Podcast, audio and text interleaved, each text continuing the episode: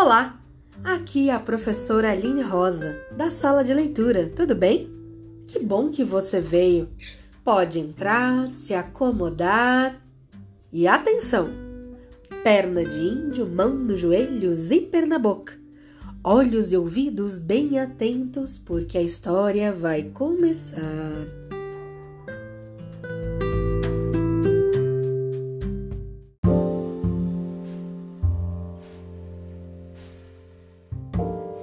Oi! Ainda sobre os contos, como nós já estamos falando sobre eles, vale a pena você ouvir também. O conto sempre vai ter uma introdução, um momento em que é logo no início da história, onde a gente descobre quem são os personagens, onde ele vive, quais são, é, se ele tem uma família, quais são os seus amigos e os primeiros acontecimentos da história. Depois vem o desenvolvimento, ou seja, aparece alguma coisa na história em que vai fazer o herói sair do, do lugar onde ele está, sair do momento onde ele está. Algo vai incomodá-lo. É o momento do conflito, uma situação problema que vai fazer o personagem realizar alguma coisa. Depois vem o clímax, que é aquele momento da maior tensão, que a gente fica na expectativa esperando quais são as ações que o herói vai tomar ou a heroína. Como ah, vai acontecer? Como será que essa história vai terminar? Então, esse é o clímax da história. E por último, a conclusão, que é o desfecho. Então, como o próprio nome já diz, é o final da história.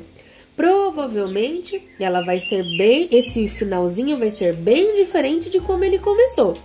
Pode mostrar que o problema foi solucionado ou não, né? Às vezes o problema não é solucionado, mas nesse tipo de conto, normalmente a gente enxerga ali uma uma solução, uma, uma felicidade, uma alegria no final da história, tá bom? Existem vários tipos de conto. Então eu vou falar de alguns deles. O conto de fadas é aquele conto maravilhoso, né? Cheio de, de fantasia, de coisas sobrenaturais, de eventos, de mágica, coisas que vão além da nossa imaginação. Normalmente começa com aquela frasezinha: Era uma vez. E no finalzinho a gente diz assim: E eles foram felizes para sempre, né? Sempre tem um final que costuma ser bem feliz.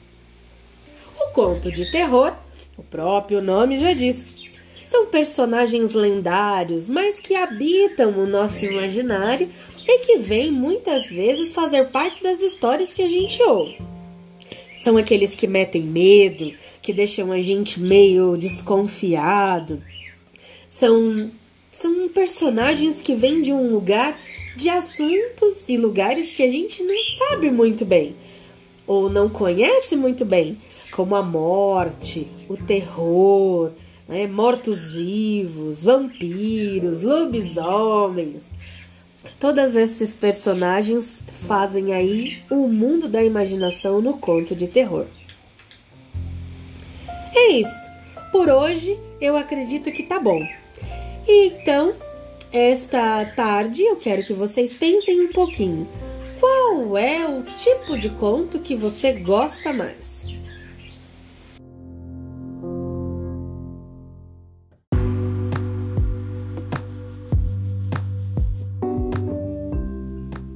E essa foi mais uma história que entrou por uma porta e saiu pela outra.